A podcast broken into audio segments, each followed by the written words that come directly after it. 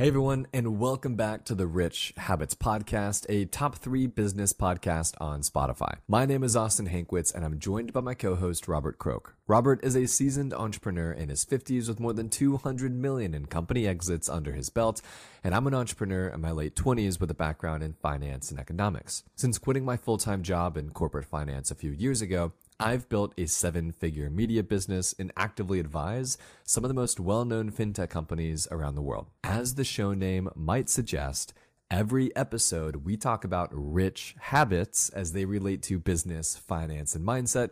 However, we try and bring you two unique perspectives. One from an industry veteran, which is Robert, and the other, myself, someone who's still in the process of learning, building wealth, and figuring it all out. Robert, what are we going to be talking about in today's episode? Today's episode of the Rich Habits Podcast, we'll be talking about how interest rates impact every part of your buying power and financial life. There's a quote by Warren Buffett that I really like, and it goes like this The value of every business, the value of every farm, the value of every apartment, the value of any economic asset is 100% sensitive to interest rates. Think about what that means for a second. The value of every economic asset, the value of real estate, they're all tied to interest rates. So, in this episode, we're going to share the three best tips of how you can thrive even in a high interest rate environment. So follow along, please take notes and understand we're going to break it down for you so you all can thrive in what we consider these tough times right now and really figure this all out. So here's the first way that higher interest rates are impacting you. Higher interest rates now mean higher yields on your savings. Check this out. So let's rewind now to 2020 when the Federal Reserve cut interest rates to nearly zero in efforts to help boost the economy. When interest rates are low, the everyday person isn't able to generate any sort of yield on their cash savings. I don't know if y'all remember this, but you could go type in high yield savings account back in 2020 or 2021 and they were paying like 1%, right? Or 1.5%. That's nothing. Today, it's the absolute opposite interest rates are hovering around this 5.5% range, which means high yield savings accounts are paying about 5% plus on your cash savings. Now, this isn't something we've been able to benefit from as the everyday American for literally a decade now. So definitely make sure you're taking advantage of this, and here's how. We talk about having that emergency fund, call it three to six months of expenses, parked in either a high yield savings account on Wealthfront or inside of treasury bills, T bills on public.com by simply making sure that that three to six months of savings is sitting in the right account and it's not sitting in your checking or sitting in some,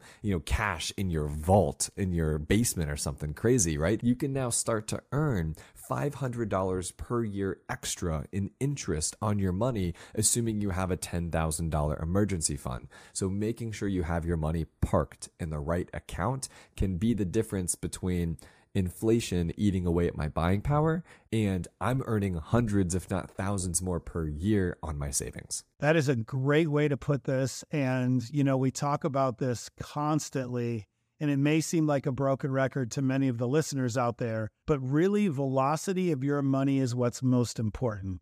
You need to have all of your money accounted for and not just sitting idly in a savings account making nothing because you're going backwards. We always say that if your money is not making money and it's not working as hard for you as you work to get it, then you're going backwards and you're not going to get to your financial retirement goals. So just make sure you're always having your money accounted for through that budget, through that debt to income ratio, and understanding what you can put away each month, even in tough times, and having that velocity of your money. Okay, number two, borrowing is more expensive, but there are workarounds. We all know higher interest rates mean paying more and more on your debt. This includes car loans, mortgages, HELOCs, personal loans, and everything in between. And just so we're all on the same page, the reason why higher interest rates cause us to pay more and more for our debt is because it's now increasingly more and more expensive to borrow money. You all remember in 2021 when interest rates were near zero,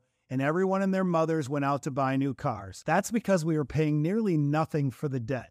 Interest rates on cars then were like 2%, which is insane. Today's interest rates on cars are closer to 10% and sometimes higher on new cars, which means you're paying $6,000 per year just in interest on that $60,000 Toyota you love. That's an extra $500 per month added to your payment on top of the principal alone. Unbelievable to me to think that just because some guy with glasses named Jerome Powell wants to change interest rates that the everyday American now has to pay if they want to go out and buy that, that car, that $60,000 car at that 10% interest, have to pay now $500 more per month on their monthly car payment. It's unbelievable. And actually, we heard from Elon Musk in his Tesla earnings call, I think it was last week. He talked about how higher interest rates are really eating into how well they're able to push through and sell their cars because now these monthly payments have gone from four, five, six hundred dollars to nine hundred, a thousand, twelve hundred dollars for the exact same car, all because Jerome Powell has increased interest rates. So it's hitting us all. We understand that, but Robert. I think you got some workarounds. So walk us through a couple workarounds here. Love to, love to. So let's say you're shopping for a house right now. Interest rates are through the roof at 8 9%.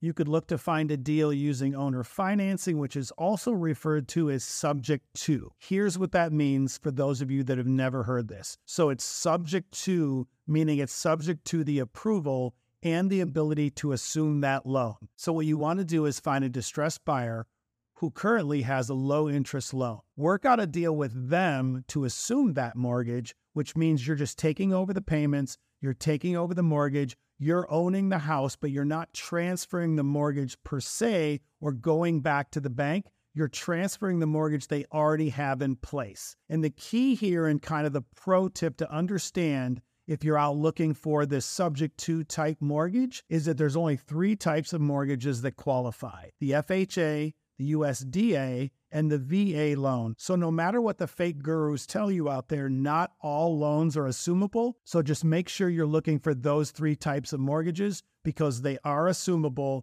And then you could find yourself getting into a mortgage right now at two and a half, three, four percent interest, which is so beneficial for you finding those distressed deals and being able to implement this strategy. I love it. I think it's great for everyone to really research this and get involved in how this could work. I've never heard of this. Seems like I should have done this when I bought my house recently. Does this just apply to mortgages? Can I do this with other types of loans? I'm talking like car loans or like any other, you know, boat loans. Is this just mortgages? No, similar to mortgages, it's all about the lender. If you're looking to say you want to buy a car and you have a friend that is lost their job, they have a car payment that's too high. You love the car. You want to get into a car now that it's used and you can save on that depreciation, but also get that low interest loan. There are car loans that are also assumable in this same fashion.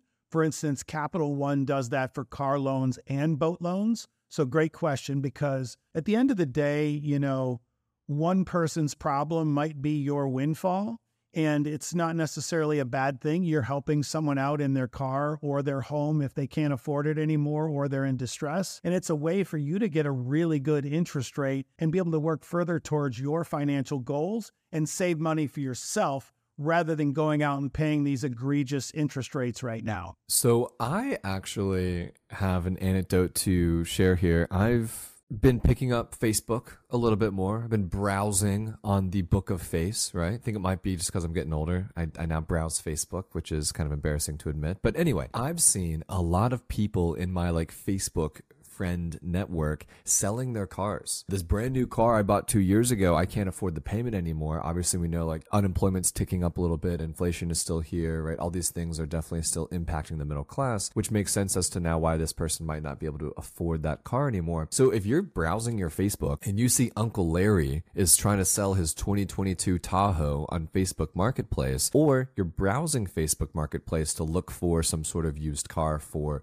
uh, anything, right? Any reason, check out and see if you can maybe assume just the existing loan, right? Because I mean, think about it. If this person bought the car two years ago, Robert, their interest rate's probably two, three, maybe 4% at the highest. Compare that now to the 8, 9, 10, 11% interest rate that we're going to see anyone kind of get out there at the credit unions or any other, you know, ways to borrow money at the moment. So that could definitely help a lot as it relates to your payment, assuming that that payment is still at a decent kind of range there that's within your budget budget. But I think that's that's a really good way to think about it. I never thought that you could assume loans of any stretch of the imagination, mortgages, cars, boats. I think that's a really really good workaround for people who are trying to acquire a new sort of asset, quote unquote, and they simply can't because of interest rates. And one of the keys here is to really understand that your interest is saving the money from paying that eight or nine or 10% on a new car and getting that used car for maybe two, 3%. But also, what you can do to add another layer to this deal, you don't necessarily have to take the deal as it stands just because of the benefits of assuming the loan. You can also ask them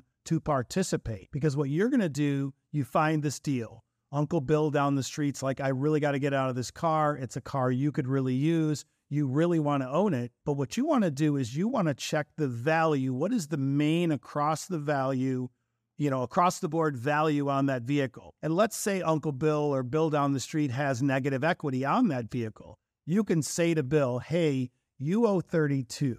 Right now, Kelley Blue Book, Carvana, all of them value this car at 27,000. So I'm going to take this off your hands and get you out of the distress but I want you to participate by paying back 5000 so then that way you're getting the car for a great price, but also getting the great interest rate. Because what you don't want to do is just look at the interest rate and then pay too much for the car, because then you're going to be taking on that negative equity. And that's something we want to try and avoid here. So I think the timing for something like this is really good. And like Austin alluded to, there's just so many good ways to make money and save money during a high interest period in our economy. That's got to be an Instagram clip, dude. That was a really good call out. I did not think about the negative equity aspect, man. That was Jeez. See, this is why we got the veteran and the rookie talking, trying to figure this stuff out, asking the questions. I love it, man. Okay, before we jump into number three, let's take a quick break. All right. So, our third way that high interest rates are impacting you right now is the stock market and your portfolio, right? So, let's talk about this because I don't think a lot of our listeners quite understand this one. As an investor, now let's say you're investing into Apple, for example, right? Apple iPhones. As an investor, you always need to be aware and cognizant of the next best thing. Now, for every investor out there, the next best thing is the risk free interest that you can earn on your money. That is through treasury bills. We talk about that on public.com all the time. You can literally take your entire portfolio if you wanted, cash it out, and put all that money into treasury bills and earn a guaranteed 5.5% on your money. So, knowing that you can earn 5.5% on your money, that should be the baseline, right? As every investor, it's like, okay, I can earn at least five and a half percent. It's going to be completely risk free because the government's never going to default. Fingers crossed, and all's going to be well. So, if you're investing into Apple, and Apple's profits for next year of 2024 are expected to rise by 8%. Therefore, their stock price theoretically should also rise by about 8% in value because businesses are sort of, you know, valued by how much profit they're creating. So if you think about it like that, you're only generating an extra potential 2.5% return on your investment compared to that 5.5% risk free rate. So now the question is what kind of risk are you taking for that potential extra 2.5% return on your portfolio? The answer is a lot, right? What if the new iPhone isn't what customers expected? What if their employees want to have a strike? What if their new MacBooks aren't powerful enough, right? There are so many risks that come with investing into companies. And if the potential upside isn't there, then the market is going to discount the stock price to account for that risk. And we saw this happen in 2022. The Federal Reserve was raising interest rates at the fastest pace in history, and the stock market crashed, right? It was down 22% or something last year because it had no idea how to price anything. Now, with interest rates rising so quickly, trying to predict what the risk free rate is going to be. Now, interest rates have been more tame. They aren't rising by 75 basis points every month, and we're likely not going to continue to rise by 25, 50, 75 basis points per into the future. So we've seen the markets cool down, become a lot more tame, and rise a modest 5, 10% this year. Now we're hoping for that continued relief of 2024. But now that we all have this sort of understanding, Robert, I want to hear from you now. What are the tips on how people can begin optimizing their portfolios with high interest rates in mind? This is a great section, and I hope everyone is following along and taking notes on this because it just means the difference between sitting idly on the sidelines and actually thriving in a tough market. And so, for me, our best tips, the Rich Habits team, are always going to be to dollar cost average. We scream this to the mountaintops every single day. We've been doing it forever. And this is so, so important to dollar cost average. Make sure you read up on it, make sure you fully understand it, because it takes out the need for you to try and time the market and missing out on so many great returns. Secondly, I would say automate your investing to take the emotion out of the equation. Once you automate make sure you have that velocity on your money, and it is already earmarked every single month. You know where it's going, it's spoken for. It's not just sitting in your accounts and you don't know what to do, or you're haphazardly taking stabs at when you should invest, or somebody tells you this stock or this fund or whatever it is, or this crypto. You're automating it. That way, you've got a plan every single month. I think that is one of the most important. And number three is to optimize for portfolio income. This could help smooth out the big swings in volatility with all of our portfolios. Think the SPYI ETF or even writing covered calls yourself. You know what Austin and I have been talking about that a lot, and he generated nearly $3,500 in additional income for his portfolio just by writing covered calls on his Tesla stocks. So there are a lot of ways here for us to really be profitable and thrive during these high interest times. And finally, just have the perspective. The stock market, the cryptocurrency market, every single market moves up and down over time, but has always shown to recover and continue to trend higher by about 8 to 10% per year. So please, please don't have knee jerk reactions based on a downturn in the market of 5%. When you see something on the news that says gloom and doom, remember all of this news, all of this clickbaity information you're going to hear and see on a daily basis, all has a purpose. And trust me, it's not your best interest of being that purpose. So just try to understand that your investment goals should be long term and that the markets always recover as long as you display rich habits you are consistent, and you execute on your plan, you will always thrive. I couldn't have said it better myself, right? Dollar cost average. Automate your investments so you're not emotionally excited or sad and despair. And so you want to sell or buy or whatever. Like just take emotion out of it. Dollar cost average. Automate those investments optimizing for income. To Robert's point here, yes, I've generated nearly $3,500 in income, right? So think more money added to my portfolio because of investments already in my portfolio using the covered call strategy that I've done with Tesla now for the last two months. We are working on a webinar. It's going to be completely free. We're going to have a bunch of people join and it's going to be great. It's going to be mid November, mid to late November. I think, Robert, is what we're going to do here, but we're going to teach you all what I've done, everything, and how you can do it in your own portfolio. So stay tuned tuned for that. But to Robert's point too, right? Have some perspective. Markets go up, markets go down, markets go in circles, they go left and right, they zig, they zag. Having perspective and knowing that if you zoom out and you can see that over the long term, they tend to go up by 8 to 10% per year on average over a long period of time. And keeping that perspective can really keep you grounded in times of euphoria as well as in times of despair. So just keep all that in mind. Yes, that is amazing. I love that takeaway. Thank you. Now, before we jump into our question and answer, let's have a quick word from our sponsor.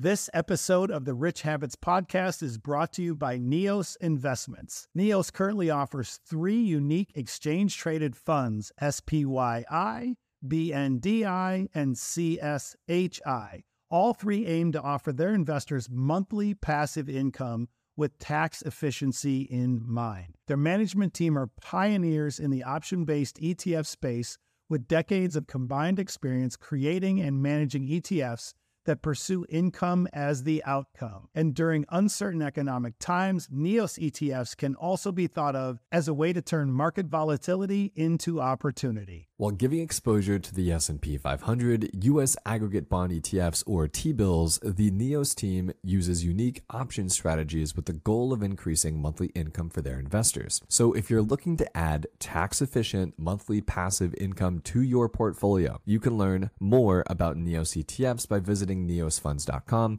As with all investments, investors should carefully consider their investment objectives, risks, charges, and expenses of NEOS exchange traded funds before investing. To obtain a prospectus or summary prospectus containing this and other important information, please visit neosfunds.com.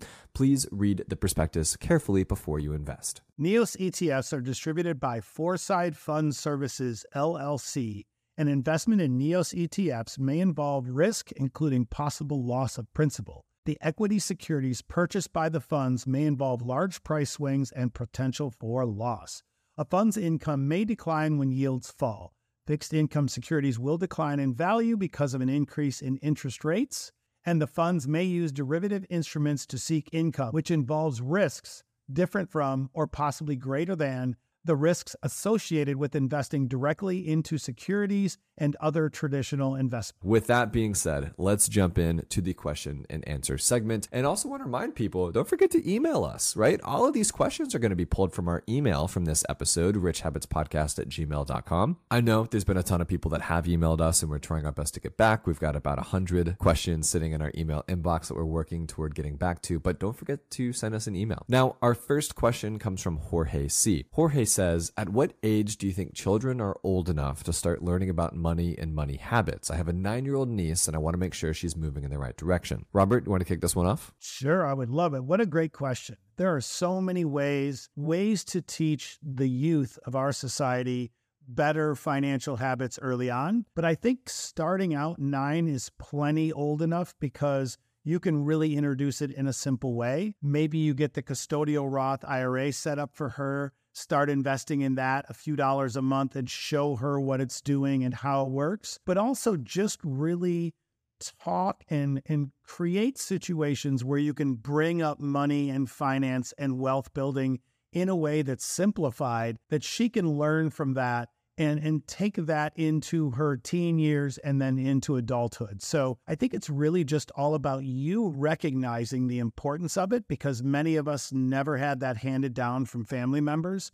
And once you institute these habits early on, I think they will carry out through her life. So I've got three points. One, I hope you're investing toward a 529 plan or some sort of similar plan as it relates to college saving to make sure that she's not just inundated with student loan debt. Two, I would imagine that as a nine year old, so I remember when I was a nine year old and a 10 year old in that age range, I didn't know money. I didn't know anything about money. And so I don't think that money needs to be in the equation maybe until like high school, right? Maybe late middle school, early high school, so call it 13, 14, 15, when they're old enough to start getting that first job or thinking about saving for their first car or things of that nature. They're old enough to start babysitting, maybe, right? Do those little odd jobs to start earning some income. And the last thing I'd like to share is that kids, especially 9, 10, 12, 15, 16 years old, are impressionable and they absorb conversations that are around them in the household. So if mom and dad are fighting about money, you know, maybe it turns into a bad relationship with money for that child. And so I remember I had a couple friends growing up whose parents always did fight about money and they ended up having unhealthy relationships with money after they started earning money out of college. And so I think at the end of the day, as long as you're trying to introduce money habits and money mindsets to this child once they're able to now figure out the difference between trading time for money, right? Working for that money. And now once you have that money, you're able to say, okay, you have this.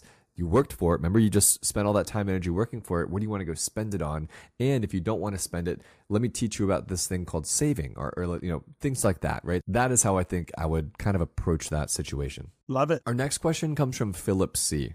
Oh, this is a good one, Robert. Philip says, I have a condo on a 15 year, 1.9% fixed interest rate. I still owe $120,000 on the mortgage and it praises for $245,000. I want to take out the equity to invest in more real estate. Do I do a cash out refi or do I do a HELOC? HELOC. HELOC. HELOC. Yes. HELOC. Philip, this is a great question. And I think you understand the sentiment on this side of the screen. And that is you have such a tremendous fixed interest rate. You should never, ever, ever do a cash out refi, or as long as you can, hold on to that rate and not pay it down. So I definitely think the HELOC is the right way to go because even if you did the HELOC right now and say it was seven and a half or eight percent, if you were to average that out between your main mortgage and the HELOC, you're still going to be at 4%, 4.5%, which is really inexpensive money for you to borrow right now overall. So I think you're definitely on the right track. Please don't cash out refi. Do the HELOC, and I think it's an incredible idea. So, Philip and anyone listening, there is a new program out right now that is the Fannie Mae 5% mortgage that has great, great criteria 5% down payment. You can buy up to $1.3 million in property value and up to four doors. You can buy a duplex, triplex, quadplex. I think this is a great, great program that is going to help a lot of people on their wealth building journey. So, in your instance, Philip, you could take just that 5% down instead of 15 or 20% down that you would normally have to put down on a traditional mortgage and really accelerate your growth in the real estate market. I think it's a tremendous program. I'm looking for a property to use it right now myself. Okay, so actually, Robert, maybe do you want to explain like the 80% loan to value ratio for the people listening right now? Yeah, so if you have a $200,000 home and let's say you owe $100,000 on it and you can borrow up to the 80%, then the simple math is you would be able to borrow the 60K from that difference of your amount you owe on the house versus the total value. That's the simplest way to put it, just so people can understand how much they can borrow. Because I think there's a big misnomer out there that people can borrow all of the equity or against all of it, and you just can't do that. Yeah, so Philip, keep that in mind, right? Because just doing some quick math, 245 times 80% is 196,000 and you have a $120,000 mortgage, which means you can only borrow $76,000 of equity, not 125,000 like you might have thought. So just keep that in mind, Philip. So our last question, Robert, this one's going to be for you because I have no experience with this, but it comes from our friend named Felicia F. Felicia said she got a letter in the mail 17 years ago pertaining to a $300 Citi credit card. Felicia said she never paid it and now she's being sued for $5,500. What can I do in this situation, if anything? I want to purchase a house, but I don't know if I can do that until I clean this up. Well, first and foremost, you have to look and see if it's even on your credit. A lot of times it will not show up on your credit report because they haven't taken action yet. But there's a few things to look at here. The statute of limitations is likely up for this debt, and they can send you this scare letter and hope that you pay it. That's their job because they probably bought this debt for $100. I recommend, but I would talk to your lawyer. I would recommend ignoring it and checking your credit to see if it shows up. But most states, the statute of limitations is going to be anywhere from three years to 20 years on a debt such as this. But if they've held it for this long, I personally wouldn't touch it and I wouldn't pay it. But check your credit first, see if it shows up if it does show up and you're fearful of a default and it's going to hurt your credit, you can always call them and try to settle it. Because obviously, if they bought it for a couple hundred dollars back when it was $300 and they're just adding on all of these massive fees and penalties, they're going to settle the debt for a lot less, probably 10 cents on the dollar from what it is now. But just realize one thing legally. If you reach out to them and you're afraid and you want to settle it and do something with it, you have to remember once you call them, agree that it's your debt and agree to any payments, then you have reinvigorated this debt to where then they can go after you. So you just have to make sure that when you do this, you are prepared to settle because they might say, okay, we'll settle this debt right now today for a $1,000 you can cry wolf and say, Look, I don't have a $1,000. I'm in a bad state. Can you take $500, but you just need to be willing and ready to pay it? Because what you don't want to do is get a settlement and then drag it along for a couple more years, because then they will likely come after you and attach it to your credit and maybe even go forward. But generally, with smaller debts like this, they're just never going to pursue it. So, personally, I would ignore it if you haven't received any updated information other than a fear tactic letter. And this is what you don't do. You don't call them and say, Yeah, let's settle the debt. It's my debt. All cool. And then they say, Okay, great. What's your account number and your routing number so we can take it from you? Heck no. Do not ever hand over your banking information to these people. These people are doing everything they possibly can to try and get any amount of money out of you, and they're not just going to take the thousand. They'll take two thousand. They'll take all fifty five hundred from you, right? If I learn anything about settling debt from listening to random people on the internet, it's this: always have it in writing. So if they come out with some ideas, sure, let's settle it for five hundred bucks. Make sure it's in writing. Make sure they sign it. They they mail that to you. You sign it. It's all in writing. It's all there. And two, take a debit card and pay it off with a debit debit card, right? Do not ever give them access to your bank account because that just opens up a jar of worms that I don't think anyone wants to get opened up. I love it. Yeah, for sure. So, with that being said, everyone, thank you so much for listening to this episode of the Rich Habits Podcast, walking you all through how interest rates are impacting you. We talked about having high interest rates on your savings to earn more money, the velocity of money, how important that is. We talked a little bit about the workarounds to get around paying a 7, 8, 10, 12% interest rate on your auto loans or an 8, 9, 10% interest rate on your mortgage. And finally, we talked about how interest rates are impacting your portfolio, the stock market, cryptocurrency, all that fun stuff. Gave some examples, and we gave you our three best tips to help smooth out the volatility and keep you moving in the right direction. Massive shout out to Jorge, Philip, and Felicia for asking us questions via our email at Rich Habits Podcast at gmail.com. Don't forget to follow us on Instagram at Rich Habits Podcast, as well as join our Discord group in the show notes below. You can connect with other like minded investors and community members, ask questions, and be a part of the growing community. And finally, Thank you all so much for rating our podcast at five stars, sharing it with a friend, and continually to come back and join the 70,000 other people that listen to our podcast every single week. Yes, from the bottom of our hearts, we're so appreciative to all of you that follow along each and every week, watching and enjoying the Rich Habits podcast. And we appreciate all of your support. We love what we do, and we appreciate all of you more than you know. Have a great start to your week.